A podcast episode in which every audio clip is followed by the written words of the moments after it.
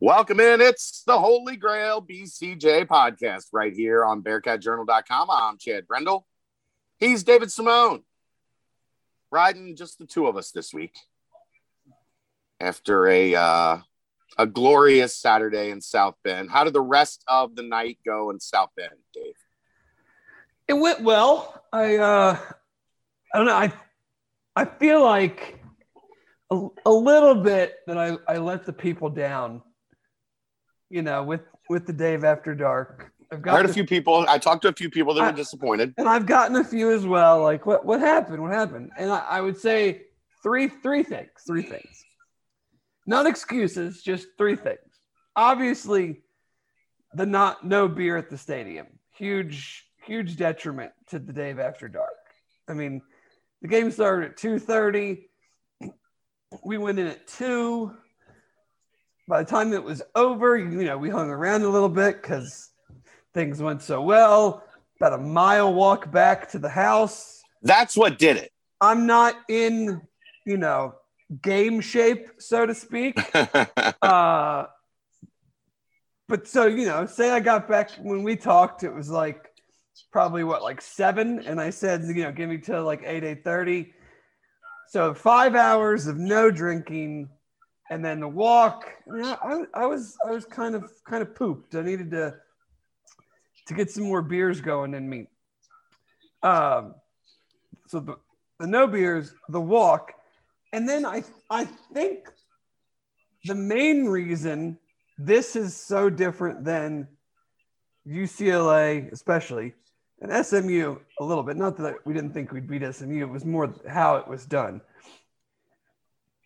Was that I totally expected this. Yeah. So, I don't know how wild and crazy and, you get when something that you thought was going to happen pretty much played out exactly like you thought. That's fair. We'll touch on put some final touches on Notre Dame as we get into this thing. I don't know how long we got in us tonight, Dave, because Temple, I don't have a lot to, at least initially, I don't have a lot to say about Temple. I know you've probably done your deep dive in the numbers, and then we'll get into that. But first off, thanks to everybody that came out to the Holy Grail. Another outstanding Holy Grail BCJ watch party. Not going to lie, obviously having Tony there this year kicks it up a notch. You can tell the fans really love having Tony around and being able to interact with him and high five him when things go well. And Des Ritter made some Tony Pike throws in that game where I looked over at Tony and Tony kind of raised his eyebrows yeah, that one was a good one. So it was a great time. We will we'll be back there in a couple weeks. I know this has been kind of drug out, and I think we're going to debut the Mio's watch party for UCF, or the Mio's pregame show for UCF. Show? Yeah, for UCF. So just a lot of, yeah, it's just been a lot of logistical issues and personal issues and tell me you've had a lot going on outside of the Bearcat Journal world. Today was the best day we've had in a long time. I mean, just we didn't get the house. Somebody else bought the house, which was unfortunate yesterday, but he agreed to work with us. So we're stable for the time being. I think having that worry off of our minds was nice. Kelly didn't have any treatments today. So we actually just had a day to run some errands and catch up on some things and spend some time together for the first time in a month that didn't involve a hospital bed. So it was really good. And Dave, I saw, and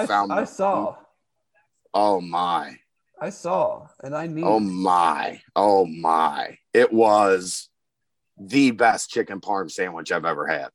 It might have been the best chicken parm I've ever had.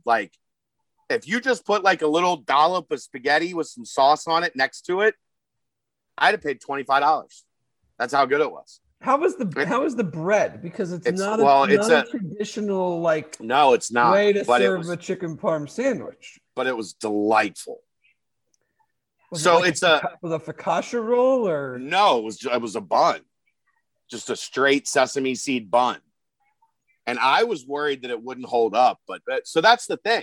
So we're talking about Bread Bar, which is it's in Western Hills. It's right. If you get off the MLK exit, you go the opposite way of campus. You turn right on Gilbert and it's right there.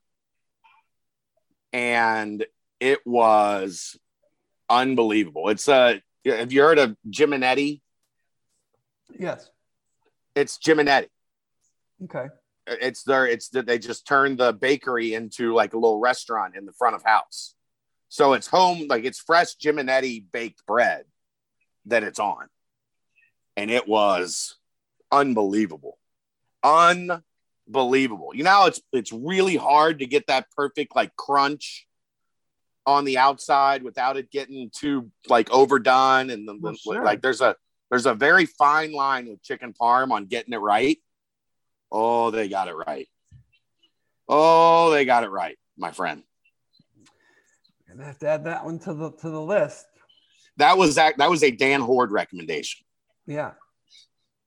So Dan and I are both foodies, and we go back and forth on when we find something new.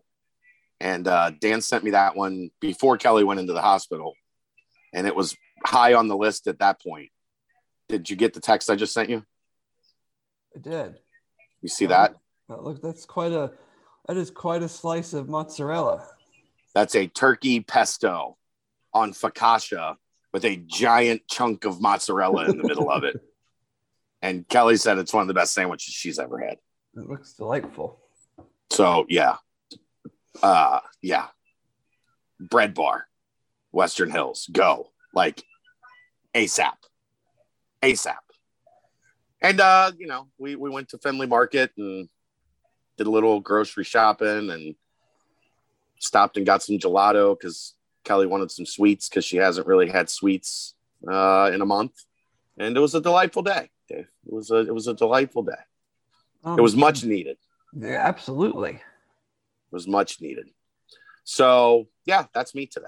And now we're here rocking this podcast. And then when this podcast is done, I'm going to hop on another podcast and make a big announcement. Make a big announcement on the other podcast. And breaking. We started our brand new board today. The Banks is now officially open at BearcatJournal.com. The off-topic board, Bengals, Reds, whatever you want to talk about, and except politics, food. Food, lots of food. I'm sure we're going to talk lots of food in there. So that's kind of where we're at. That's the state of the union for me and for Bearcat Journal. But let's get to some football. Shall we get to some football? You know, I'm always down to get to some football. You've had a couple days to digest things now. How sick of the narrative did you get as we've gotten farther and farther away from this game? Because the whining and the excuses from Notre Dame, like, I guess I should have expected it. But I just want to say, this to Notre Dame fans. Where were you better? Like, where were you better than Cincinnati? Like, Kyle Hamilton's great, but guess what? Kyle Hamilton didn't have a great game. He had the one play where he jumped up, swatted down the pass, and he had the big hit in punt coverage that should have been fair caught. He got beat by Trey Tucker bad, like a drum. Michael Mayer is great. That dude can play for my team any day. I mean, he's out there with a groin injury, still getting open, like.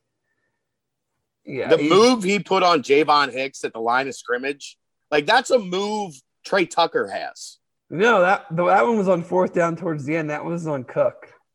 There was one earlier on Hicks too at the line where he kind of like limp legging it almost, and still broke, like went in and broke out and had 5 yards of separation. But that's a dude. I think, but other than those two guys, where was Notre Dame better than Cincinnati, Dave? Nowhere. And here's where I think it comes down to. I think you saw it and heard it with Indiana, and you saw it and heard it with Notre Dame. No matter what, these fans, media, whatever you want to say, they do not pay close enough attention to truly know the kind of talent that UC has. So they just revert back to the Group of Five American Athletic Conference. I don't care how good certain people say they are or what they're ranked. There's just no way that they can be better than us. That's the only reason now. Because, like, if you legitimately sat down and watched UC play their first three games leading up to this game, and you just took it as who has the better players, who's been playing better. Now, obviously, more things go into that when you try to decide who's going to win a game. Sure. But if you just said who's playing better and who has the better players that are playing better as a team, I don't know how you come to the conclusion that it was Notre Dame. Who had the better offensive line? Clearly Cincinnati. Who had the better defensive line? Clearly Cincinnati. Who had the better linebackers? Clearly Cincinnati.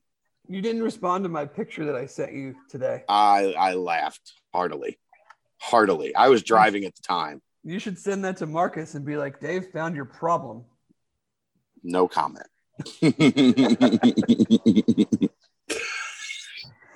Who has the better cornerbacks? Well, I mean, when you get to backfield, it's not even a question. I mean, and that's the thing. Who had the better receivers? Clearly Cincinnati. Better quarterback. Let's not even get started there. I would say Notre Dame has better running backs. I would say because there's two of them, I would agree. I would say Kyron Williams is better than Jerome Ford. As much as I like Jerome Ford, like Kyron I don't Williams, think they're far off. No, I didn't say they weren't. But if we're just saying who's better, okay. So Notre Dame has better running back. Michael Mayer is a better tight end than what we have, but their second tight end is a non-existent person. He came in to block, basically. Do they have a better tight end room than Cincinnati? No. So if we're just singling out singular players, I mean, you can make the same argument for safety, right? But there's more to it than some singular players. That's when you have a good team, you don't have to worry about those singular players because you have good enough players to take advantage in the other areas. So I mean, that's why I said. I just think it's people just refuse to, whether it's admit, understand, comprehend, they just don't want to believe it. Kind of the guys, whether it was from Irish Illustrated or Tim Prister. Tim Prister wrote it. Tim Prister is the only guy I saw say it. The guys from The Athletic, thinking that they were going to score 30. You clearly aren't watching or have not watched this defense. Right. I think that offense that struggled against Wisconsin, struggled against Purdue, struggled against Toledo, was going to turn around and score 30 on this defense. No chance. So I don't honestly, that's all it can. I mean, what else could it possibly be than ignorance, not taking the time, not doing your homework, right? I mean, come on. And that's why I thought UC was going to be better than them coming into the season. That only intensified as I actually watched Notre Dame play and realized that they couldn't move the ball hardly at all against teams with competent defenses. Not consistently, at least. They'd have one or two drives a game they moved the ball very well in the first drive because it was scripted and those were their best plays. And then, threw an interception, which if Sauce wasn't there, it would have been intercepted by Hicks or Cook. Yeah. So it wasn't like it was getting to Kevin Austin in the back of the end zone if Sauce wasn't there. But, like, you had that drive. You had the 38-yard drive or whatever it was after the fumble, and you had the 80-yard touchdown drive. That was the only drives of the game that were even close to UC, to significant scoring territory. I mean, they opted to go for it on a fourth down instead of kicking like a 50-something-yard field goal. I think that was actually the drive that they threw the interception on, but because they were in that kind of no man's land. But it wasn't like they went up and down the field and then got to the 20s and missed field goals and turned the ball over, which we've also seen teams do because it's really tough to score on this defense in close quarters, right, in the red zone. I don't know, like. How many times do they have to be a top 10 defense for people to realize they're a top 10 defense? And I know we talked a little bit about this on Saturday, but I'm going to say it again. Brian Kelly, after the game, said he underestimated Cincinnati's corners. Did he really say that? Yeah. Like in what sense? Like in a press conference or in the post-game press conference? I see. I didn't watch any of like the post-game stuff from their side of things. So like, that's just an unbelievable statement to make. He underestimated. We didn't realize how good their corners were. Marcus Freeman is your defensive coordinator. Mike Mickens is your cornerbacks coach. That's malpractice. They recruited all those guys. That's my point. If you didn't understand how good Cincinnati's corners were, you're really bad at your job.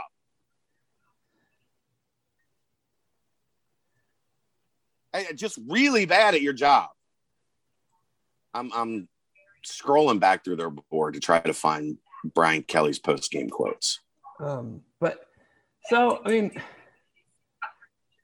here's a question, and not the guy that runs one of the guys from the Temple 24/7 site reached out to me, and he asked an interesting question, like having to do with now that this is behind, you see, like, what is kind of the mindset going forward? I mean, what do you think is the mindset going forward? Because I said that it was it would be a huge sigh of relief almost. Because there was just so much talk and so much hype dating back to like as soon as last season was over about the schedule, and if they can get by Indiana and Notre Dame, what does this do for their playoff chances? And then, as Notre Dame kept winning and turned into a top 10 matchup, like, I feel like it can be suffocating at times when that's all that you've been asked about for so long. Yeah, I think that's fair. Here we go. We'll get back to that in just a second. We didn't think it was on the success that Cincinnati's corners had over the Notre Dame receivers. We didn't think it was going to be an advantage, but it certainly seemed to be an advantage. Again, that's something I need to look at as a coach. Did we do all the necessary things to put our kids in position to succeed? When we do a press conference like this, it's easy to say, whose fault is it? Why didn't they get open? Why didn't he get on the ball? Some of them might be exactly that Cincinnati did a really good job, but we watched a lot of film and we thought we had some matchups. Could be we did a poor job of putting our kids in position to succeed. Michael Mayer did a great job of getting himself open. Avery Davis made some nice catches, but we have to get more production. Where did you watch and think we're better than these guys? Sauce wiped out your number one wide receiver, not your number one option, because Mayer is your number one option. Yeah, but they're boundary number one wide receiver. But like they're X. He wiped out your main wide receiver. They targeted him three times in the entire game. Avery Davis had three catches. But that's the other side. Were all of them really good? Davis isn't, made some night, all three of them. Davis isn't their X guy, though. It's Kenneth Davis or something, or Kenneth, I don't know. No, it's Avery Davis, Braylon Lindsay, and then Kevin Austin. Kevin Austin. He's the guy that Sauce. He's the one that Sauce basically wiped out. He had one catch for 17 yards, and I don't even think that was against. That wasn't on Sauce. Ahmad. But like, what? Yeah, I did you not? Like we thought Marcus Freeman would be living with their offense to tell them what Cincinnati's defense could do, and they just didn't do it. I don't think they didn't think to ask Marcus is alone in this thinking. But how often do you really see like a coach after the game just be like, "Yeah, they're just better than us." I get it in a game where the teams are supposed to be evenly matched, and we're pretty evenly matched. But like, you see it when X team beats the poop out of Y team, who's FCS or really really bad or something. Like when Shane Beamer said, like, who's South Carolina's coach a couple weeks ago when Georgia beat him like 60-6, he's like, what did you guys think was going to happen? Like they've got a roster full of 4- and 5 stars that are all going to be in the NBA or in the NFL. And we're like trying to rebuild this thing. Like he was basically like, that's kind of what I thought was going to happen. Yeah. They're better than us. So like, it's just, if BK really didn't think that, then he has a delusional view of his own players, one, because those guys really weren't getting open against the other teams they were playing. Yeah, two, that's the great part about it. It's just an idiotic statement to make on its own, considering at least one of UC's corners from like an analytical and statistical standpoint is doing something that like no corner's ever done in the history of college football. What, not allowing anyone to score ever in the most pass happy era of college football ever. Yeah. Okay. So back to what we were talking about. Yeah, I think there does have to be some relief but that's where you have to be careful, right? Like that's where you have to make sure. I'm not sure it's relief of like, oh, now we just get to play a bunch of slap. No, but I mean, like there has to be a part of these kids. They're 18 to 22-year-olds.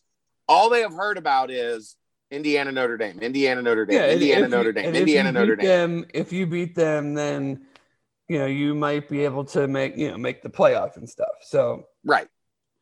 But that's, I think, where having these older kids, having, you know, a team that is so connected hears that and understands it, but also doesn't dwell on it and realizes that none of that matters. None of that is possible if we don't take care of business the rest of the way.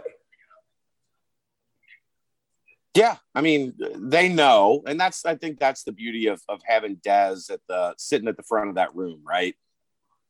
Like he's aware what they have to do to make things happen. So, you know, I'm not overly concerned about that, but I mean, the thing is though, like we talked about this in the previous show, Dave. When they take the field, they are going to have a significant advantage in talent over just about everyone left on the schedule. I mean, SMU's got a good deal of talent. I don't take that away from them. UCF has talent, but without Gabriel, like they just lost to Navy. They are down a bunch of dudes, and it's not sounding great. Their number one defender just entered the transfer portal today. Well, that's the least of, I think, their worries. Like we'll get into it more next week, depending on what happens this week. But yeah, it's like Houston is playing, you know, they blew that game against Texas Tech, but they're playing kind of what I thought Houston could be. Their defense is playing really, really well. Yeah. But UC doesn't play them and wouldn't play them until the championship game, and would probably play them at home. So and Dana Holgerson, right?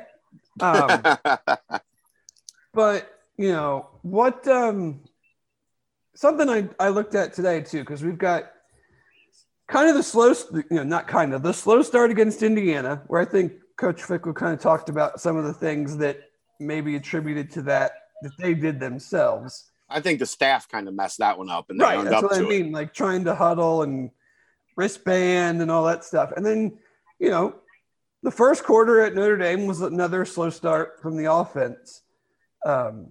What do you think can be done, should be done to alleviate that? And how much of that is just, even with their records, I just looked at it before we jumped on here, in SP Plus, which is just one metric, but I use it because honestly, it's very easy to find and it's very easy to like digest.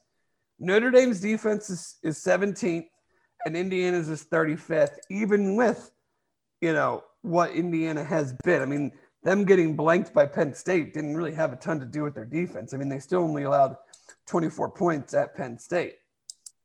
Right. So, like, the last 2 weeks, they've gotten off to slow starts, but they've played on the higher end of the scale defenses and clearly better defenses than they're going to play in the conference. So how much does that have to do with it? And how much of it is stuff that you think they could do better themselves? What do you think they could do better? Because I have a couple ideas on things I would like to see, but what are your thoughts? I think maybe they need to tighten up that initial script, because I think they're trying some things at the start that aren't like their best things, right? Like we just talked about, like Notre Dame and Indiana, those opening drives where they went down the field and Cincinnati stopped them. I think they're trying to do, and maybe I'm dead wrong on this, but just from my perspective, I think they're trying to do some things that you do after you open things up early, and you're not getting into that quick rhythm. You're not getting into that. Get a first down, get a second first down, start feeling good about yourself, and then you pour it on. I think they're trying to get to like the second or third chapter of the playbook without doing the first chapter. Yeah. I mean, I think that's one thing. I think they're a little too pass happy to start early the games. Because the evidence is Des really picks it up as the game goes on. But in both of those games, whether it's him, whether it's the individual calls that are being made, whether it's the defense, it just hasn't been clicking from go outside of Miami. I mean, even the Murray State game, like that was another slow start. I think they're running the ball up the middle too much, like between the tackles. I would like to see Jerome Ford get to the outside. The wide receivers are very, very good blockers. There was a play in the first half that the blocking down the field was just like, oh my God. Like if you want to put like, and I am a proponent of putting Lenny and Josh on the field at the same time. If you put one of them in the slot, and then a wide receiver out wide, you motion the other one across and run a toss sweep to Ford, like get him outside. They don't do any of that. And maybe that's just not part of their package, not part of their game plan. I just think they, against Notre Dame especially, everything was between the tackles. And there was nothing going on there for a long time. Now, he broke a couple when he was able to bounce them outside or make a guy miss in the hole. So I think we should be doing that. And I want to see, whether it's with him or with Chuck, the screen game. Like, teams are going to be they're always going to be concerned about Des. And I feel like the screen game is a way to get some easy completions, get into some better down and distance situations, because the team is awful on third down, and that needs to be like cleaned up in a hurry. You can't keep having... And it's against Notre Dame, it wasn't really because of penalties. It wasn't like they were behind the sticks from the jump, but they're 112th nationally in third down conversion, down in like the low 30%. And I'm just trying to think of ways to jumpstart the offense early and keep them out of third and long situations. And I think those are a couple ways that I feel would be able to help in that area.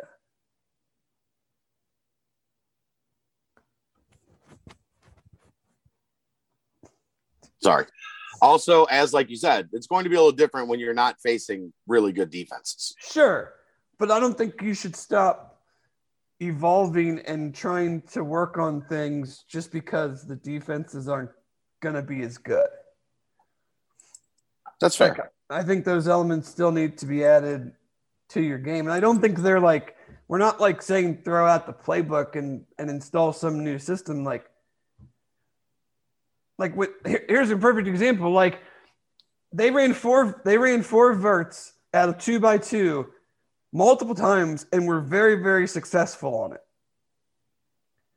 The pass to Lenny on the last drive was in all vert 2x2. A pass, one of the passes to Pierce, not one of the deep ones, but one of the passes to him for like Lenny up the seam. Right, that's what I mean, the one on the last touchdown drive. No. Earlier in the game, Lenny straight up the drive before the Trey Tucker pass. What if you ran a quick screen to Ford behind the verts on one of the sides? Yeah. Like, you're clearing out space. Like, you already have your blockers, two blockers downfield. You know, because they know it's going to be a screen. Yeah. And it's like a quick, easy completion. And I feel like Des, which she's done a very, very good job at, with increasing his accuracy on the longer throws, has almost now, like, turned the play calling too far away from the stuff that he was really good at last year, which was the digs and the hook routes and the screen and the slants and stuff like that. Like, they don't run any of that RPO slant anymore. Like, they don't run any of the tight end drag anymore. Maybe because teams have like seen it so many times they're trying to take it away. But like, I feel like they ran a couple plays that I really liked where basically they just had Jordan Jones had a catch out of it. Michael Young had a catch out of it. Pierce had a catch out of it, where it was basically just like, go 6 yards hard. You're in the slot. Go 6 yards hard. Stop. Quick throw. Like, just get those yards to put us in 2nd and 5, 2nd and 4, 2nd and 3, instead of trying to make a 30-yard, field throw, or some big crosser or play like that. I feel like we're trying to hit too many shot plays now because he's gotten much better at it, and we have a healthy Alec Pierce and Tyler Scott, and Trey Tucker has really come on as a wide receiver threat that we've kind of like disregarded the bread and butter of what made the offense work so well last year. Yeah, and you're doing a better job setting up those shot plays when you do more of the underneath, more of the controlled stuff. So yeah, I don't disagree. Any other Notre Dame stuff you want to get into? I mean, I don't have a ton left other than like just what a monumental day. What a great day to be a Bearcat.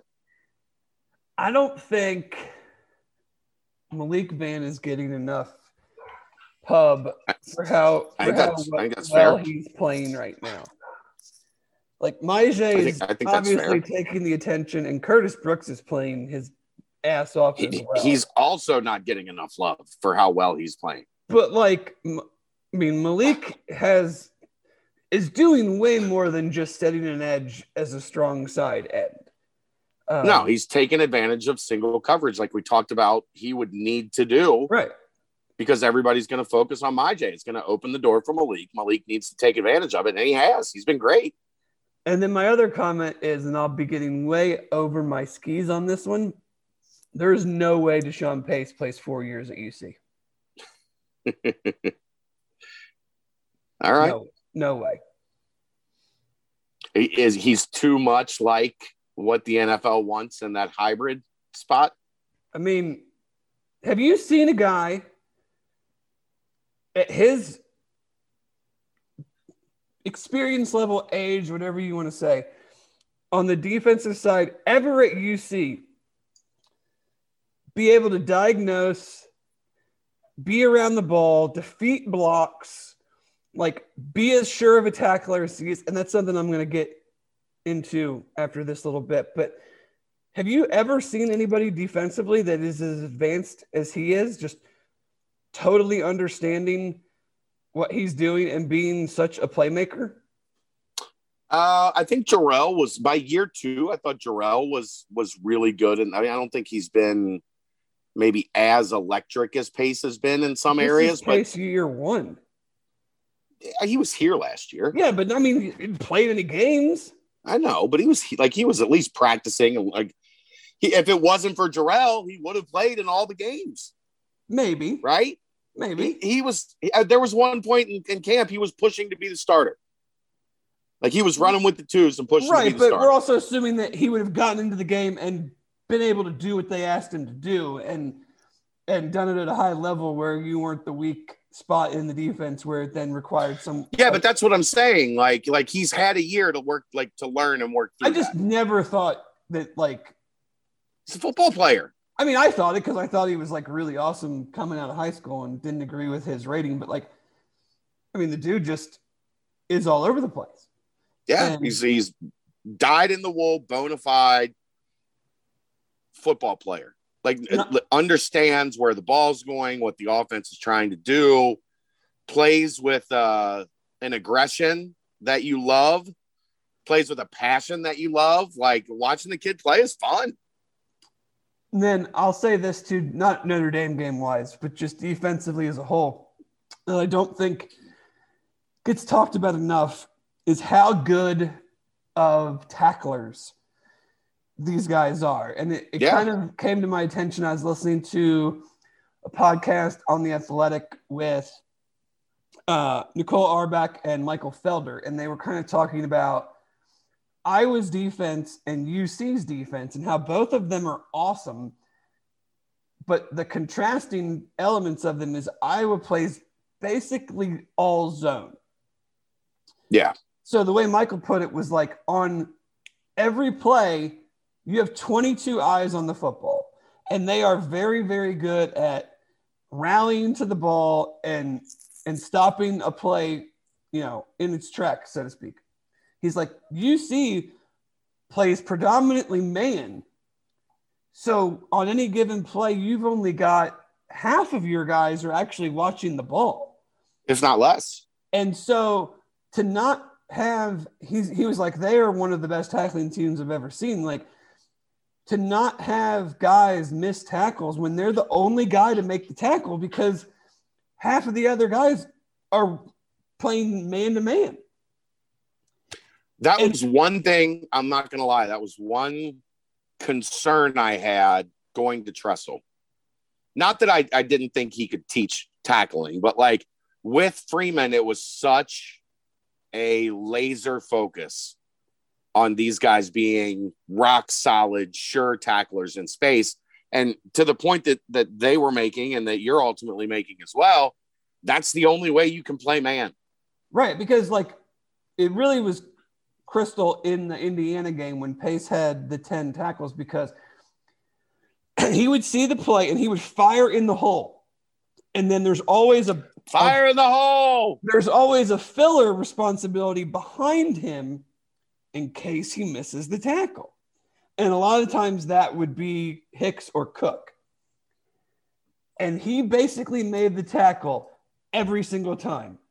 And I remember there was one play where the filler was not there. And if he'd have missed that tackle, dude probably would have been out the gate 50, 60, 70-yard touchdown run. But, like, that's how good you have to be at tackling if you're going to play man is, like, because – the filler is not always going to be there. Maybe they forgot. Maybe they misread the play. Maybe they got caught up in traffic. Like, you have to be in man-to-man, such a good tackling team. And we talked last week about how we don't ever see, like, busted coverages. We don't ever see, like, terrible missed tackles and big gains because guys are coming in with a shoulder and players are bouncing off of them, or they're diving at ankles with their heads down and, you know, getting stiff arm. Like, the tackling that this team is able to do with not really hitting a ton, because you just don't do that anymore, is and then still have the nuts to play man-to-man, you know, whatever, 90% of the time. You know, that I think needs to be talked about more, and then it doesn't, because people just assume, I guess, I don't know. Well, this goes exactly to what you're talking about. And it is clear when you look at Pace and Van Fossen that this is the design. 32 tackles for Pace. How many do you think are unassisted? He leads the team in 20. Leads the team in unassisted tackles. 20 unassisted, 12 assisted. Beavers, 16 tackles, 13 assisted. DeBlanco, 13 tackles, 13 assisted. Brooks, 8 and 8. Van Fossen, 16 tackles, 4 assisted. So there's you know, both gaps are 8. Van Fossen also, I listened to you guys Monday. Van Fossen also had 2 TFLs.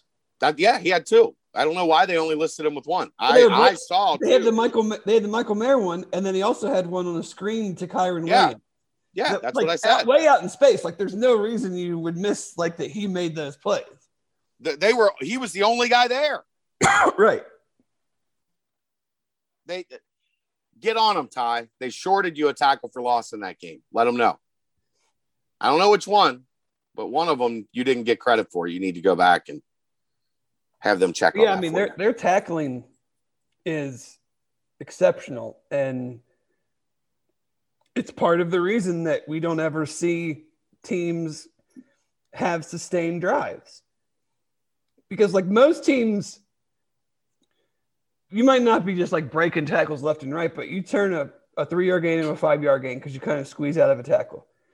You turn a 7-yard gain into a 10-yard gain, because the tackling is not great. You bounce off a guy, and then another guy comes in and cleans it up. Like, that doesn't happen.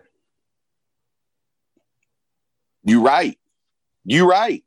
I wish missed tackles was something they had on this sheet, so that we could see how few there actually are.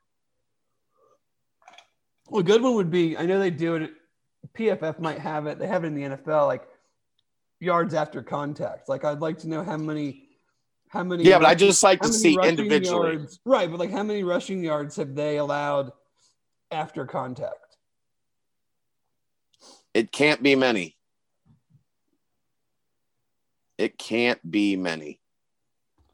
All right, are we finished with last week? Yes, I'm finished with last week. All right, let's get to Temple. Dirty Catholics. Let's get to Temple Friday night. Quick turnaround. I think it can be a good thing. I said this the other night too, Dave. What's to say about Notre Dame that Cincinnati came out of that clean? Well, I mean, tough and nasty. And the other guys aren't. Like, did they look tough and nasty to you? No, they did not. They did not. Cincinnati came out of it, I won't even say relatively healthy, but going forward, they came out of it pretty clean and didn't have a lot of guys that needed an extra couple days to be able to get into game prep for this week. Do you think it's a good thing or a bad thing, Dave, that I saw Des Ritter have the absolute best throwing day in practice that I've seen him have in 5 years yesterday? Oh, I think it's always a good thing. I mean, like, I would never tell you that it's a bad thing when a guy is playing well. I worry about, like, okay, you wasted all those perfect throws in practice on Tuesday. I don't, but you know what I mean. No. I mean, like, I think the turnaround is good. Like, I think it's funny, like, you hear coaches, you always want rest, but I feel like when you're playing well, you just want just enough rest but we want to get back out there and keep playing. Yeah. Like, I think the turnaround is fine. Like, Notre Dame wasn't some, like, big plane ride from Houston or Dallas or something. I mean, they just bust back. You know, home game, Friday night, crowd's going to be, you know, hype. You know, first home game back in basically a month, little under a month. You know, you just beat Notre Dame. Like, yeah, get back out there and let's go.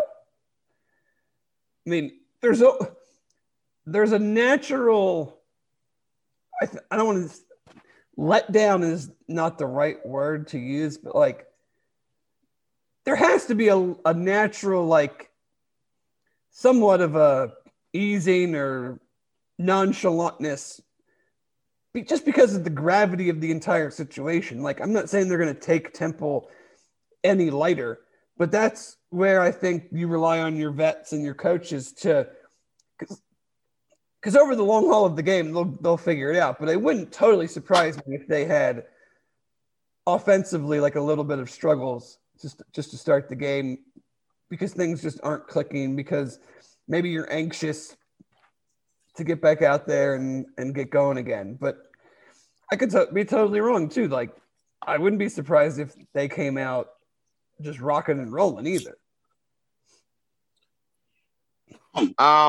What do the numbers tell you about Temple? They're not any good. They're 3-2, Dave. Okay. They beat Akron and Wagner. Memphis beat Ole Miss. Memphis beat Mississippi State. Or Mississippi State, sorry. Big difference. That's what I meant. Yeah, big difference. Sorry. My error. Sorry. And we're up 17-0 with 5 minutes to go in the first half. And then Temple went touchdown. Memphis fumbled on the second play. Touchdown. Temple, like, got the ball back, drove down, kicked the field goal at the end of the half somehow. Scored 17 points in, like, the last 5 minutes. And then it was back and forth the rest of the way. The quarterback is good. I mean, he didn't luck into going to Georgia as, like, a 4- or 5-star recruit. It just didn't work out there. But when you get beat out by Stetson Bennett, I kind of question how good you are. Stetson Bennett of the third. Yeah. But they have some nice receivers. We'll see how healthy they are. It sounds like Jaden Blue has been a very good receiver for them. He's a little banged up. They've got another receiver that I'm not sure if he's playing.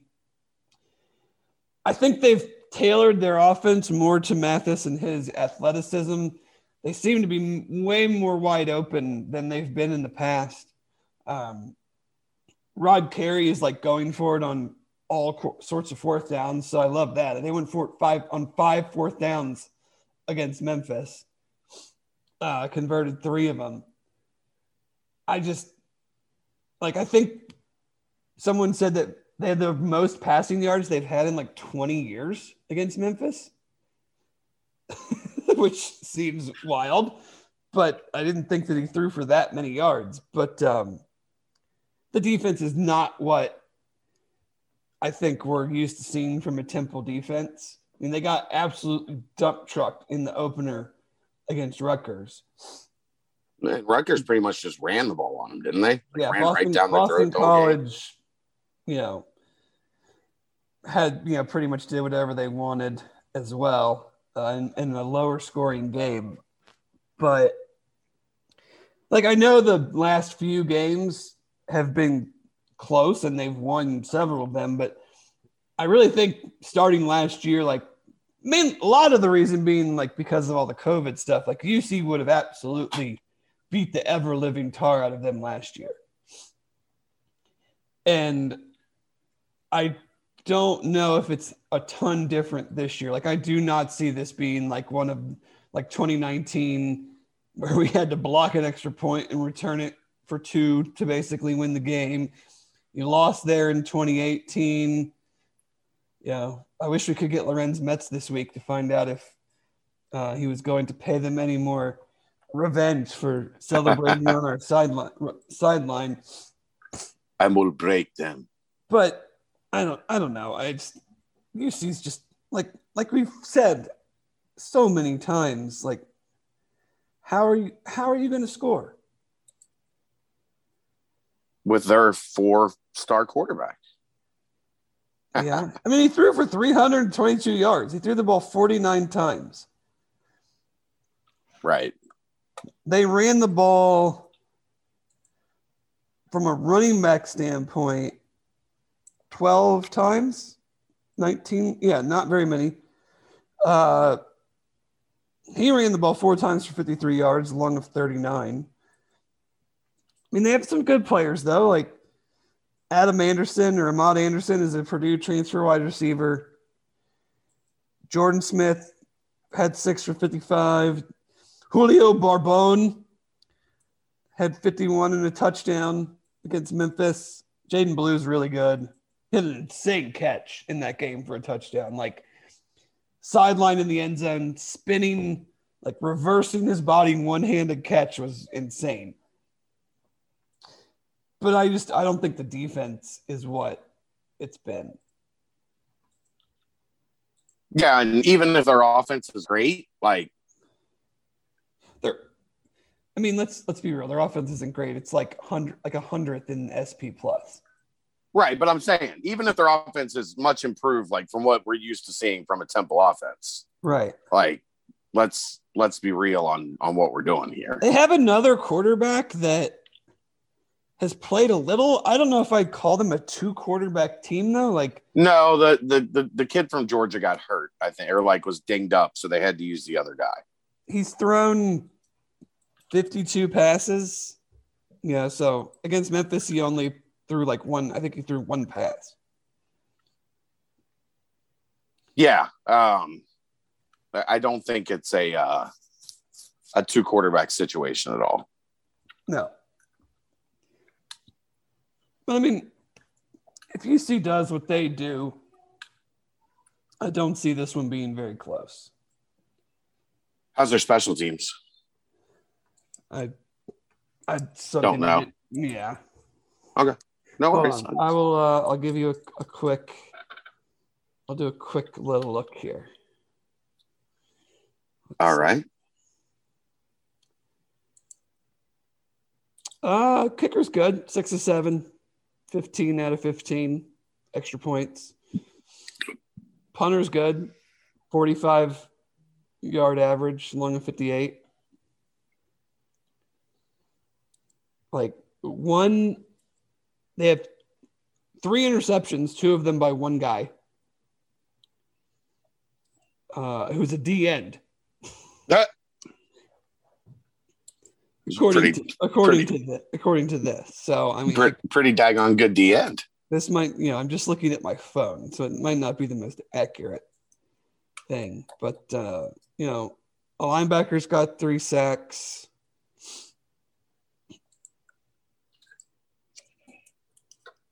But yeah, I mean, there's not a ton to it. I mean, this is a how does UC play game? Like, UC is going to win by whatever UC wants to win by, whatever they allow themselves to win by. Right. Well, like, how do they play? Well, and this is not a big like. I would not say this is a big like Temple determines the outcome type thing. What time are you you're doing the work from home thing now? Does that allow you to cut out a little early, or are you strict like 5 o'clock? No, I will be in my spot at 4 o'clock. 4 o'clock. I like to hear that. Yeah. I because we're not doing Neos, might be able to we're having swing by. Philly cheesesteaks and mac and cheese. I love a good Philly cheesesteak. It might be a Bearcat Journal reunion, as we might have. I've extended the invitation. He sounds hyped. Austin Gale. Oh, wow. Of Pro Football Focus fame, and Mike Renner of The Bachelor fame, or Bachelorette, whichever one he was on that show. The Bachelorette, because he wasn't the main guy. No, he wasn't the main guy. They are doing their PFF tailgate, UC Temple, and then doing Kentucky LSU Saturday. So I told Austin he's more than welcome to come to the tailgate.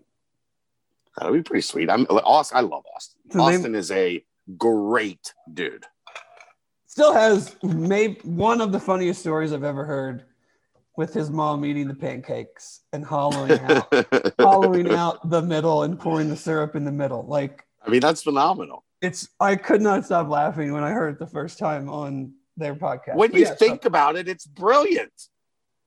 Yeah, if you want to be a diabetic. Look at you. That's what I'm saying. Like, I wouldn't even do that. Well, the syrup absorbs into the pancake far too easily. Then she did it again to fill it back up. Well, so yeah. She'd have something to dunk the middle pieces in. But yeah, so Jell-O shots, cheesesteaks, mac and cheese. Who knows what else food will have? I like it. Yep. There's a good chance.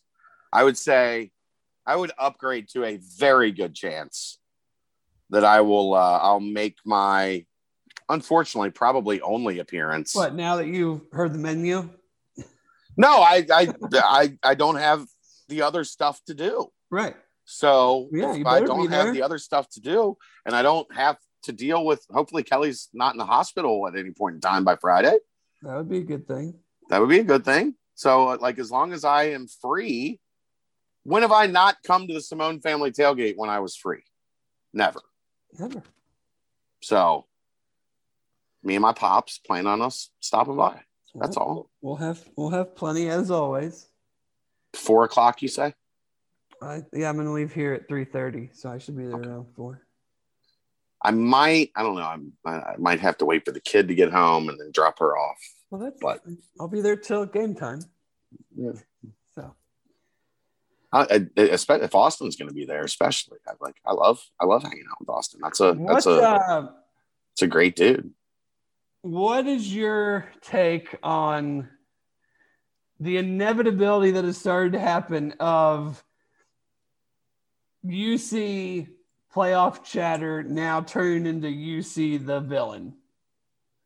I love it. Oh, I do too. I think it's great. I love watching people squirm and talk out both sides of their mouth about, I'm so tired of seeing Alabama and Clemson. We need new teams, but not that new team because they're going to take away a spot from one of my teams or my conference. Right. You know, I just love the whole, like, well, all Cincinnati's got to do is beat Indiana and Notre Dame, and it puts them in position, which it never did. Like, that's the thing. No. That was lazy to begin with. There's still, even with the quote unquote chaos that has happened, like, there's still a whole lot that has to go right for them to be in serious consideration for that last spot. Yeah, because let's face it, there's one. Yeah, they're not getting the third spot unless it's like every team in the country has lost 2 games besides them. You know, you have the Oregon game against Stanford was a huge, huge game because now it kind of – their layup is over. Like, that was their mulligan. Yeah. Because even if they go – say they go 12-1 and win the Pac-12 with a win at Ohio State, like, they're getting in. Probably. Oh, no, definitely. If Stanford's their only loss and they go 12-1 and have a win at Ohio State, which by the time the season is ending could be the best win anybody has outside of, like, Alabama or Georgia winning the SEC championship. Like, they're getting it. Then you have the Big Ten that all of a sudden Michigan isn't terrible. Michigan State isn't terrible. Ohio State seems to have rebounded. So, like, while a lot of those teams play each other, somebody is going to come out on top. Yeah. Like, just using this as an example. Say Iowa beats Penn State, but then Penn State wins out and beats Iowa in the Big Ten championship game. Like, you have two 12-1 two 12-1 Big Ten teams You still have to worry about Oklahoma. Like, if they go undefeated, as bad as they've played, like, who are they going to lose to? So if they go undefeated, they're getting in. So there is still, like, yes, we've done all we can do to this point, but it is still a statistical, you know, unlikely thing, which is why I've always just said over and over again, just keep winning, just keep putting on the pressure. Don't worry about everybody else. Don't think that what happens in October is going to carry all the way through to the end of November. Like, we are still very much hashtag team chaos. Like, this is not even close to being over, because you know they're going to try every fucking way they can to move the goalpost, to come up with some new metric to say that this isn't as good as it was. Like, we've already heard it. Oh, the Indiana game's not that big. Well, why is Iowa getting credit for it then? Their big wins are Indiana and Iowa State. Neither of those teams are any good. Right. So, Indiana was good when Iowa beat them. Right, but not when UC did. Yeah, because Iowa beat them. They weren't any good. But as a UC fan, like, I've actually watched Iowa, and I can tell you that they are damn good. Irregardless, their defense is damn good. Beating Indiana and Iowa State. Like, I don't need to know that those teams are bad to look at Iowa and go, they're good. Right. That's the thing that the hypocrisy about UC is, like, they're only good or they're not as good because these teams, like, Notre Dame's not a great Notre Dame team, and Indiana, see, they're terrible. Like, no. Iowa State is not a great Iowa State team like we thought they would be at the beginning of the season, and Indiana's not any good, but I don't say that Iowa isn't good because those teams are worse than we thought. But people say that about UC because Notre Dame's not as good as they thought and Indiana's not as good as they thought. Right. No, I agree. I just, it's got my grammar police over here texting me that I used an incorrect word, which is a rarity for me because I'm a wordsmith. But, you know, I don't need text messages saying that, you know, you didn't use irregardless isn't the word. Yeah, no kidding.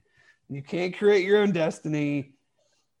And people that say I could care less is not right because you actually could care less. So, are you done? Whatever. go to the grocery. She's just sitting there correcting your grammar. Yeah, send me text. It's just regardless. Irregardless is not a word.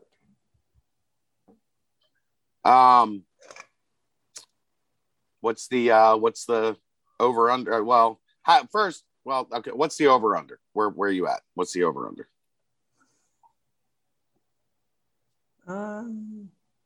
Should be good beer drinking weather. Looks like the rain's going to end in the morning. Yeah. So it should be nice and comfortable. 70s, I think. So I always thought the Friday nighters were 8 o'clock, and I was disappointed when I found out it was a 7. Yeah, that hurts a little bit. We definitely have the Jello shots again. Of course, how could you not? I mean, I don't know, like, because your aunt's not coming. That's how you could not. If your aunt wasn't coming, she's not coming. She's not coming this week either. She has Asian Food Fest, which I hope everybody goes to this weekend down in downtown. But I don't know, 6.5, 7. I feel like it'll be harder to hit the number on like a weekday 7 o'clock game. It'll be real hard, real hard next week. But don't get me started on that. That's UCF's fault. But like, do people not realize, like, when I send tweets out that I hate noon games and I don't care if it's on ABC. Like, I am selfish. This is all about me. Like, I'm not concerned about you if you live out of state and you get to watch it on ABC or if that's good for recruits or whatever. Like, I don't care. It's bad for recruiting. I know. Right, because fewer kids are going to be at the game because they have a game Friday night and it's harder to get them here for the game at noon. Right. Not great for, and you got to think, in order to do the recruiting stuff, they get there at like 9:30 or 10. Right. You're doing game stuff. Yeah. They're down on the field 90 minutes before the game to watch the team warm up. Like, you got to get to Cincinnati. Like, you know, if you live far away, you got to leave like after your game on Friday night to get here. So noon is not great for recruiting. You know, it's good for the state of Cincinnati and the area directly within like 3 hours of campus. But other than that, even if you're 3 hours away, you got to leave at 6:30, 7 o'clock in the morning, which I don't know if you remember being a high school kid or not, but you didn't like waking up at 6 o'clock on a Saturday morning after you played football on Friday night. No, I mean, being on ABC is great, but like, I just don't like noon games. The coaches and players like them. Gets that out of the way. They would have noon games every week, I think, if they could. Right. The staff, the university wants 3:30 games. That's their best chance to get the most people on campus. Yeah. I like night games. What can I say?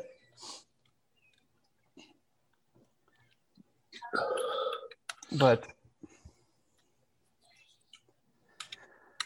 saw the go ahead. Sorry. What were you gonna say? I'll let you go. I didn't know if you wanted to, if you had a question for me, if you wanted to move to a new topic. Oh, I was gonna say, how do you think it goes? But I don't really need to. I don't think I really need to. Like the game? Too deep into my pregame activities. We already set the over under. I'm talking about the game itself. Like, well, this is where we. If you're new to this podcast, and I think you've been on it a few times, this is where we say, how does Dave think the game will go? I think I said I did a piece answered some questions for the Temple site, and I think I had the Bearcats winning 45-13. I think that's probably in a good ballpark. All right.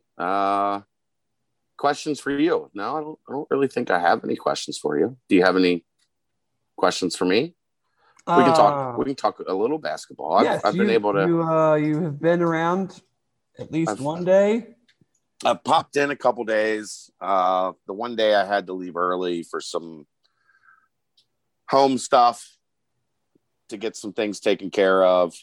I've seen a lot of defensive work so far. I haven't been able to stay like through the end of practice where they start getting into some 5-on-5, but. I really like the energy. I really like the tempo. Hopefully it goes better than the last guy, because he said they worked on defense 75% of the time, and I say bullshit. But I couldn't confirm or deny that because I was never there. It's true. But it's it's still early, so there's still a lot of install. Saw him installing some 5-on-0 offense. I like some of the concepts that I'm seeing initially. You're seeing some of the North Carolina history coming through in some of the ways that West does things. So I think that's good. And I really like watching him coach. Like, he just has, like, he goes from Roy Williams to Mick and back in like 2 seconds. Like, the one thing that everybody knows, like I'm a big Mick Cronin guy. I thought Mick at times would get mad in practice and it would like ruin his mood for the rest of practice. A lot of times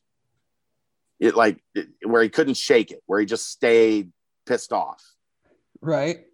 And from some of the stuff I've seen from Wes, like, he does a really good job of going from pretty pissed off to like, if they fix it, if they solve the problem that he was addressing, he's back to being positive again. He's back to upbeat and patting guys on the back and let's go and let's keep this thing moving.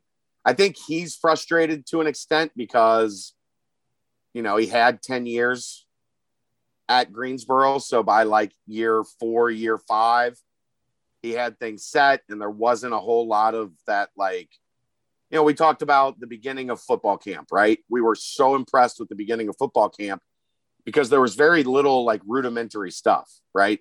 It was, they jumped into 300 level classes like the day practice started. The season never ended. You just picked up from the last practice or something.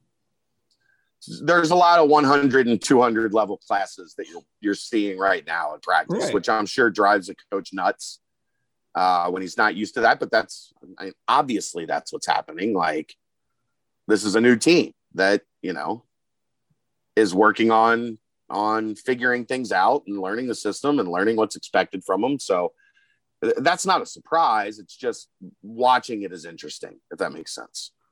Absolutely. But I'm interested as we get into next week. You know, you're getting ready for, hypothetically, going up against somebody else. Hypothetically. Making a trip down a road in Indiana that everybody was pissed off about 3 weeks ago. That was like the thing that was the easiest for my trip. Yeah, because you listened to me and you left at 6 o'clock in the morning. The people that left at 7 did not have the experience that you had. Yeah, well. I saw a couple visitors this week for the football game. Yeah, I'm working on that. I don't like, because things change so fast with high school kids, I don't like confirming that stuff until we get a little bit closer, which we are getting a little bit closer now with a Friday kickoff.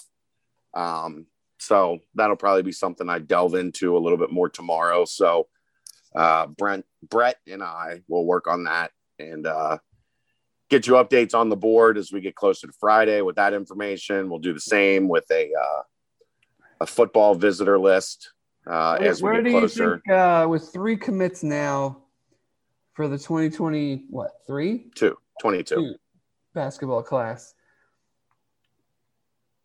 what is the priority at this point? I think the clear priority is you have to find in the portal a big man. So probably done with the high school kids? I would think so, yeah. I mean, there aren't many other 2022 names we've heard. They kind of hit. They hit on their 2 guys. You know, those are the only 2 high school guys that visited, and they hit on both of them. They had the 2 JC guys. Are those guys probably out? Well, one's committed to Mississippi State. Oh, I did not see that. And the other, as I mentioned, Deshaun Nelson, I think, was a guy that made a lot of sense when you were going to be playing in the American. I don't think he makes nearly as much sense going into the Big 12, you know, and that's not a knock on Deshaun Nelson. I just think there's probably some more development, some more time needed with a kid like that. And you don't have a lot of it because in 2023, you're going to be playing in the Big 12, right? Like sure. The rubber meets the road real soon. So no, I think there, and you have your 2 wings, like you have your guard, wing guard, and you have your wing forward. So I think they're probably, and you have a young big man in Sage. I don't want him to get lost in the shuffle and all this, because that unfortunately is sometimes what happens to the kid that commits first. Like, you know, you get new toys, you get new presents under the tree, and you forget about the one that you opened first, even if it was a really good present. But I think we're probably done unless something just jumps out of nowhere on the high school front. I think you're probably where you have seen what you need to see from high school, and you'll be moving on to the college or the transfer portal ranks. Do you anticipate any official football visitors, or do you think this will be like more 2023, 2024 younger kids? I still think this will be younger kids. Anymore, like it'll be hard to see a whole lot of. Well, and Friday night, like they have games. Yeah, and you just don't see a whole lot of game visitors, official visitors anymore. No, because they do the official visits in the summer, and then they do the official visits after the season ends, before the bowl game. They have those 2-3 weeks, and then they have a couple weeks in January. That's where most of the official visits are getting used these days. So you don't see a lot of them happening during the season like you used to. Any sense of how the newly ratified, accepted recruiting rule with the 7 additional spots, potential 7 additional spots, where I think that's interesting is apparently it's effective like now. Right. So I haven't read into it, like, but you still have the 85 rule though, right? Yeah. And I could have been reading this wrong. I haven't dug into it completely yet, but my understanding is it is like the clock starts now, not retroactive to June or July when the clock, the season started, or you know what I mean? Yes. So it's 7 transfers from now until signing day. That's a lot of transfers from now. I thought it was just 7 more spots. I didn't think it was just. You have to have spots open in order to create new spots. Oh, okay. So you have to have guys enter the transfer portal in order for you to get a spot back, right? Up to 7. Okay. And it's 7. Right. It's to keep things from happening like what happened to Tennessee, where you had 28. A mass exodus. Yeah. Leave. There's no way you had enough spots to go 1-for-1 with that. Yeah. But I thought it was going to date back to earlier. Yeah, I admittedly have not even clicked on an article to really dig into what it actually means. I didn't think it meant. I read through a couple things yesterday, but I didn't deep dive on it. I just thought it meant basically from the start of the 2022 class cycle, if you had kids transfer all the way through, that those would count, but I guess they start counting now. And they would cover basically guys that enter the transfer portal, when your regular season ends, or, right. So and what'll be interesting is, and I need to look more into this as well, but where it could change things is that second signing period, right? Yeah. Because you could be where you need to be, and then right before that first signing, between that first signing period and the second signing period, which is the end of the season and the bowl game, you have guys enter the portal, and then all of a sudden you've got 4, 5, 6 spots to play with on the second signing day that you didn't have at all. Now, where I think, one, you are going to have to be conscious of your own 85, which for Cincinnati this year, it's an old team, man. It's an old team. So, I don't think you're going to have to worry too much about figuring out how to get to the 85, because you're going to have a lot of guys that are gone. Right. But 32 high school prospects coming into your program is too much. It's too much. Yeah. You're forcing the core of your, a large chunk of your 85 to be young guys. If you got, and think about the numbers on that. What, 35%, quick public school math. If you bring 30 freshmen into an 85 scholarship limit, carry the 25, 30, somewhere in there. Yeah. That's a lot. It's a lot of your roster being freshmen. So I think those would be like portal openings, portal additions that you would be focusing on there more than you would high school. With all of the seniors and super seniors and even some juniors that might have an opportunity, do you think we'll see a much higher number of transfers than we have in the past? Or do you still think they'll maybe less, right? They'll play it the same and only really use it for very specific needs. I think where this program's at, still very specific needs is the focus, right? I mean, Yeah. Do you think you need a transfer quarterback? I think that depends on where you feel you're at with Brady Lichtenberg, right? Right. But I mean, like a guy that maybe knows that he's probably not going to be the starter, but this is a better opportunity than, like, I don't know. I'm just looking at it like you got – I mean, I know we're putting the cart before the horse, but, like, you're rolling quarterback next year with, like, guys that have had this, basically the same number of snaps as me and you. Yeah, that's why I think it's important for them to get their read on Brady. I do think it probably makes sense to bring in maybe a grad transfer that's like transferring up, and you're saying, right, look, you know, we want you to come in and push Evan, but the reality is you're probably going to be his backup, but you're going to be one snap away from getting the keys to a pretty nice car. Yeah. So that'll be interesting. I mean, I haven't really talked to many people about like that line of thinking yet. No, I mean, we're so far away, but it's just interesting, right, like how many guys that play such key roles will not be here next year. Like, and there's no reason for us to think about that now, but like it's basically the whole starting. But if you're working in recruiting, right, like, you got to be like that's your job is to start thinking ahead to exactly.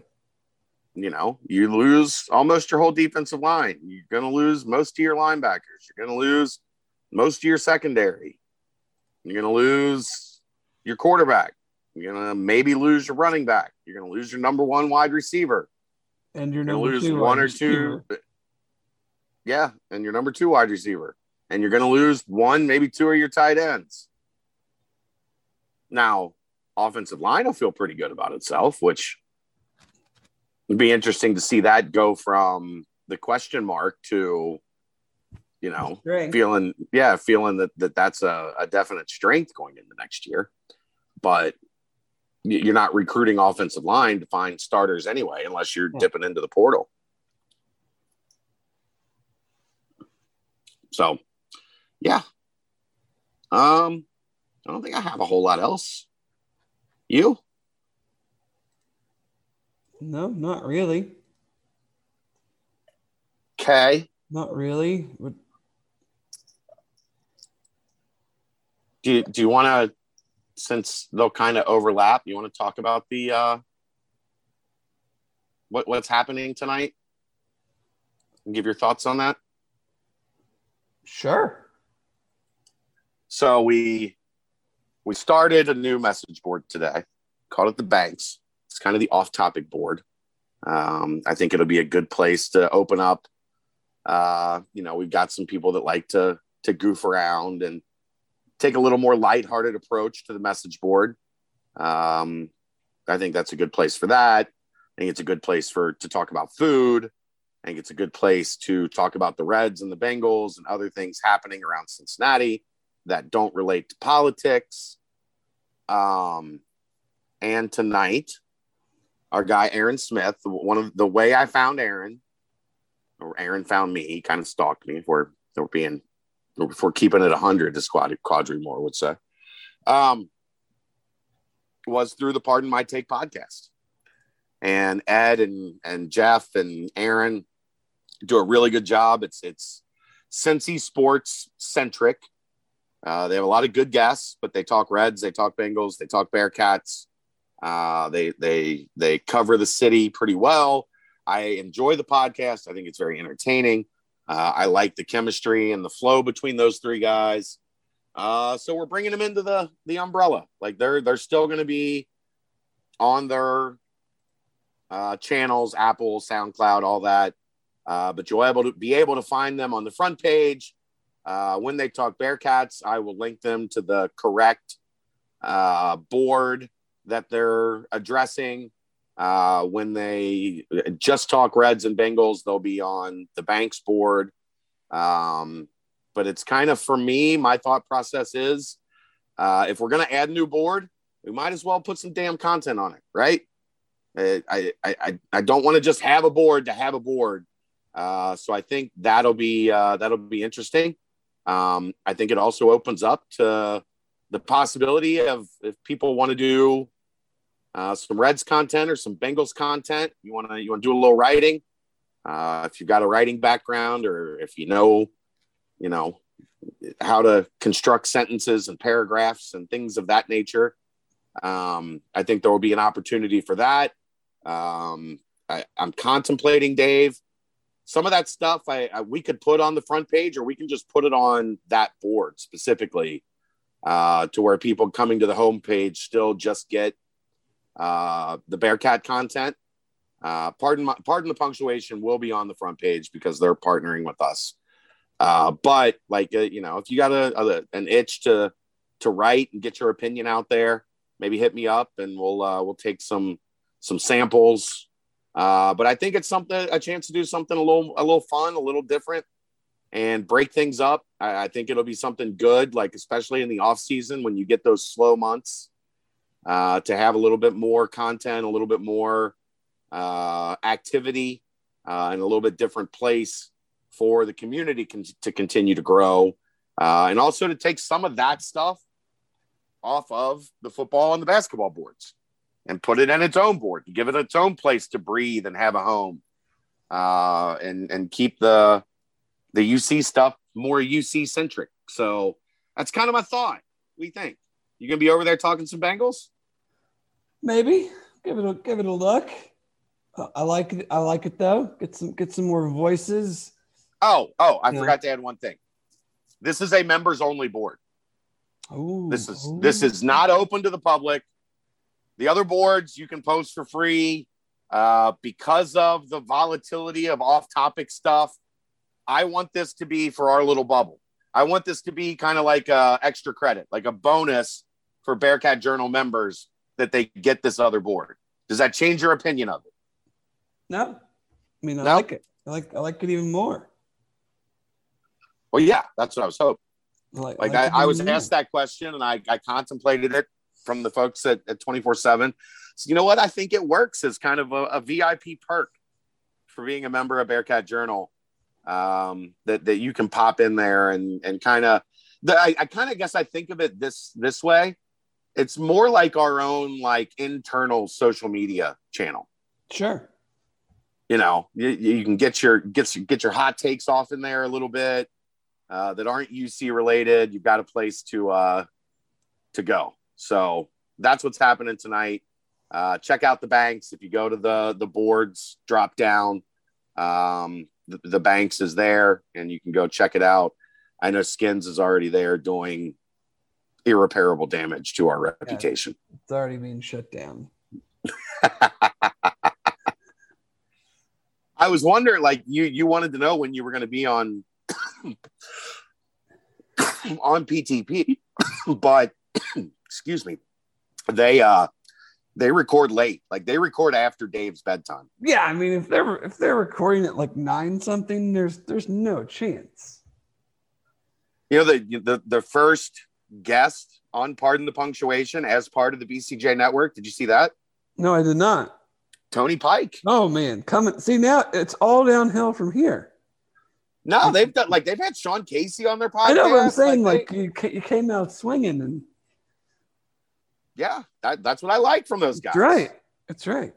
But no, recording a podcast after like 9:30, you're out of your freaking mind that I would do something like that.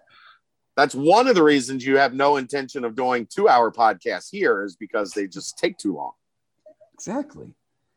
No, but I have a question, an off-topic food-related question for you. Okay. Birthday is Sunday, so I'm going to I won't call it a Cincinnati staple because it is not in Cincinnati per se. So Mo's birthday, I love this. Mo's birthday was last Sunday. It was the 3rd. Your birthday is the 10th. This next Sunday. And then my birthday is the 17th, the following Sunday. So anybody that wants to bring gifts up to campus, green roof, Friday night, you're more than welcome. I accept all forms of cash and beer. You want to give them your Venmo? They can Venmo you? Yeah, that's. I'm sure I would get tons of donations. But I have not been to this place yet, and I'm very, very excited, and I wanted to get your opinion. I'll be making my maiden voyage to Walt's Hitching Post. Ooh, yeah. I'm a big fan of Walt's. A lot of good stuff at Walt's. Yeah, there is. Their menu is very diverse. Yes, there's a lot of good stuff at Walt's. They're kind of all over the place. The ribs are very good. I generally am a bone-in ribeye guy when I go to Walt's. That's the only steak I get anywhere. Yeah, I'm a bone-in ribeye guy. Like, that's the only reason I don't get a bone-in ribeye is if you don't have a bone-in ribeye on your menu. And I just get a regular ribeye. Right. Yeah. That's also my thinking. Yeah. So I get the bone-in ribeye. It's reasonably priced. It's not like crazy. It's like $46, $48, something like that. $50 now, I think. But yeah, it's right in that range. It's very good. Do you like rye bread? I love rye bread. They give you rye bread at the table, a loaf of rye bread with butter. Are you a salad guy? I mean, I guess, sure. They have hot slaw. You know how hot slaw is? I saw that. Yep. I enjoy good hot slaw. It's just cabbage with bacon grease is what hot slaw is. Well, yeah. Which is delicious. I don't know. I mean, they got a raw bar. Yeah, the salad. I noticed you don't see this very often. They have escargot, which I love. You're a snail guy? Love it. And they also have foie gras, which I love. They do. So it's an eclectic, like it's been around forever. It's like an old, like. You have the steaks, but then they also say they're known for like the ribs and then the fried chicken. Fried chicken is very good, but I don't know that. I get the fried chicken quite a bit. If we do takeout, but if I'm eating there, I don't do steak when I do takeout because you can't. No, it's not the same. Get a steak and bring it home. No, like that's not how it works. No, I'm definitely getting the steak, but okay. You know, but yes, I have. So we have the game Friday. Then my parents are watching Will on Saturday. I'm going to see the new Bond Saturday afternoon by myself, which I'm very much looking forward to. Are you going to Bread Bar before the movie, or would you sleep through the movie? No, I'm not going to Bread Bar before the movie because I have to drop my kid off, and the movie's at noon. Okay. And the only thing I don't like about Bread Bar is it closes at 2:00. And like it's a lunch place only. Yeah. The new Bond is almost 3 hours. Your wife is not a Bond. No, she went to see Skyfall, and when Javier Bardem took his jaw out, she did not enjoy that. So she said, "I'm out." So she's fine with it because she loves to sleep. So like Will won't be here, she can take a nap while I'm gone. Yeah. So then I'm going to come back, maybe take a nap, maybe just watch some football, and then go to dinner. And then after dinner, we're going to watch the new Chappelle stand-up that came out yesterday. I watched it last night. I don't want any reaction, good or bad, indifferent, whatever. Okay, I love Chappelle, so you'll enjoy it. But can I recommend while you're on this side of the river to go after you get dinner? What time is your reservation? Or what time are you going to dinner? Do you know? 7:45. Oh, it might be too late. Yeah, that's unfortunate. I was going to tell you to stop by my buddy's gelato place in Covington, but I think they close at 9:00, and you're probably not going to be out of there by 9:00. Yeah, no way. But Golden Gelato in Covington, if you want. We stopped there today because Kelly, like I said, hasn't really had any sweets in a month, and they had a pumpkin roll gelato that Kelly got she said was amazing. I got the the airplane cookies, the Biscoff cookies. Wait, yes, I do.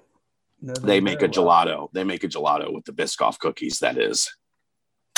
Have you had Have you gotten the Biscoff cookie butter? No. Where do you get that at? At Kroger. Oh, really? So they have in the butter department? No, it's basically like peanut butter, but made out of cookies. So you could put it on an English muffin, put it on. How toast. Do you get butter out of you just grind up some cookies and all of a sudden you got butter? Add some oil or whatever. Yeah, I love those cookies, but that stuff is insanely good too. So you definitely need to go. If you love those cookies, you need to go to Golden. Oh, Gelato. I usually get like a sleeve of them in my stocking every year at Christmas. Yeah. I got to set you up, my guy Joe. Joe is that the guy that owns the place? Is actually the guy that was the official in our wedding. Oh, okay. So Joe and I go way, way, way back. And if you're in Covington and you got a sweet tooth, go to Golden Gelato. They have that Joe's crazy. So they tries the alchemist of gelato.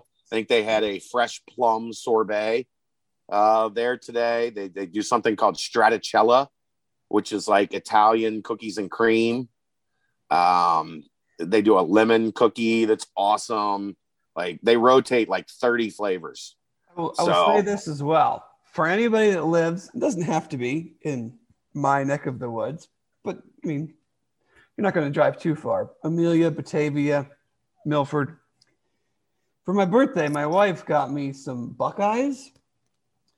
I believe a woman that lives in our neighborhood and makes them. She just sells them out of her house. Yeah, two dozen of them for $20. Ooh. They are, without a doubt, the best Buckeye that I have ever had. Come on now. Chad, I joke about very few things. Food is never one of them. The peanut butter, I have no idea how this woman got it so smooth and silky, but it's like no Buckeye I've ever had. So let Rachel know that my birthday is the weekend of the UCF game. Okay. Is she there still? Rachel? No, she's at the grocery. Okay. Let her know that I accept Buckeyes. I'll see if I can. I don't know if this lady makes them whenever she feels like it, if she makes them constantly. I will have Rachel reach out and see if we can get you some for your birthday, and I will bring them to the tailgates on Saturday if I can get them. The only problem with that is I just got them today. So I'm not going to eat two dozen of them before Friday night. So I will bring you one. I will bring some to the game. Wow, the best Buckeyes you've ever had. The peanut butter is on a whole nother level. It's insanely good. This is such a fat boy podcast. Well, I mean, that was a name that I originally thought we could call it. The Fat Boy Podcast. No, the two husky boys. That's right. You did recommend that. I'm not fat. I'm just husky. I would just be afraid that when we started, it would have been considered like a UConn podcast or something. It's a great name for a UConn podcast. Yeah, if there's anybody still out there talking UConn football. If you'd like this woman's contact info about Buckeyes, hit me up. You know where to find me on the Twitter, on the message board. At Bearcat Journal. Yes. At Bearcat Journal. Although right. I guarantee there is someone listening right now that thinks that you run the Bearcat Journal Twitter page. I do not. Fun fact. I do not at least run once that page. A week or once every other week, I get something about Chad. Hey, Chad. This ain't Chad. He has his own Twitter page. Why do people not understand that? I don't know. Every once in a while, I'll accidentally post on the BCJ account. Do you ever notice that happens? Well, yeah, because sometimes I'll retweet something and it'll be retweeting Bearcat Journal. I'm I didn't post that. I tweeted the Sonny Styles offer from the Bearcat Journal account. Yeah, but no, that's my. I have my own account, but I don't post really anything about UC on it because I run the Bearcat Journal page. Right, that's why I didn't need to run the Bearcat Journal page. I already run the Chad Brendel page. So I'm sure people that started following me personally that didn't know that I ran the Bearcat Journal page also, like, this guy never talks about UC. How does he work for Bearcat Journal? He never talks about UC because I run the Bearcat Journal page. Some people right now, their minds are like, wait, Dave runs the Bearcat Journal page? Yeah, it's to keep part of it, a big part of it is just to keep you out of trouble. Yeah, I don't need to be doing my thing on the Bearcat Journal page. You don't need to be that way inciting riots on the Bearcat Journal page. Right. And then people, when they come at me, they're like, talk about UC, and I'm like, follow Bearcat Journal. He talks You're about following the wrong account. He talks about it plenty, and basically no matter what you say, he won't engage with you. So right. Like it is what it is. That's the problem, is you don't engage with them. They like my account because I engage until I engage specifically with them. That's and then they're like, whoa, not me, not me. I think it bothers people more when they say something to you and you don't like come back at them. Because they're just like, they say something, they're expecting like a comeback. Well, especially if they think I run it. And I'm just like, not even wasting my time. Not because I come back at pretty much everybody. You are beneath me. You think I'm going to get in some. The only thing I respond to is when, and this happens all the time, is like 2 or 3 people will be going back and forth based off of a tweet that I sent.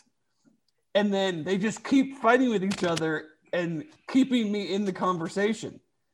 And finally I have to be like, please remove me from this idiotic discussion that I have not commented on one time.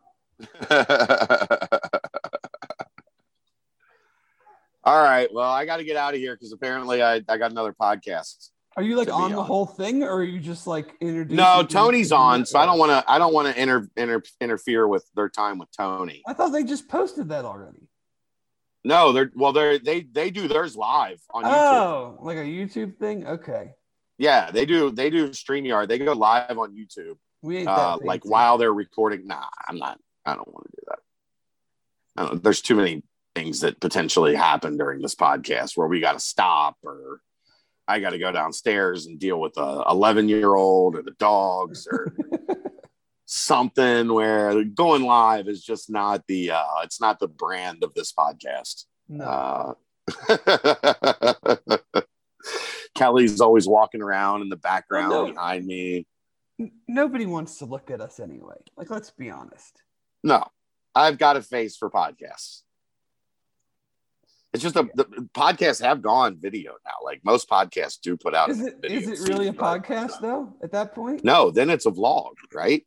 Right, because it's live. Like podcast. Right. The whole point of the podcast was like you could listen to it at, like, it's not a live recording.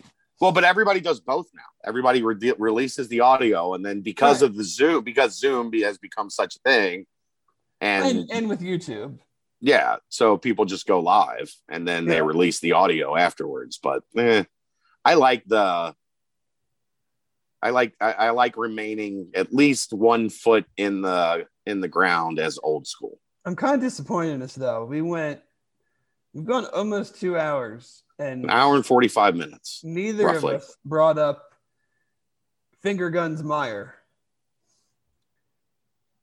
And when you have two juveniles like me and you, that's saying that's saying something. Look, sometimes sometimes you just gotta check somebody's oil. Yeah, see if they're low. What if they're low? Hey, you see a nice butt? You want to see if there's any oil left? If they're low, like they need to get it checked out. It's just a service. It's a service call. That guy. I mean, not that any UC fan was ever wondering if he was a total complete scumbag, but yeah, that's why I didn't get into it. I'll keep my name clear of that one. Whatever.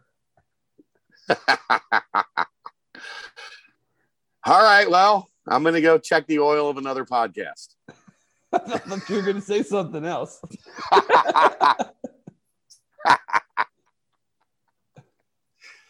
He's Dave Simone. I'm Chad Brendel. We'll see you next week. We'll see you Friday night, and then we'll see you again next week.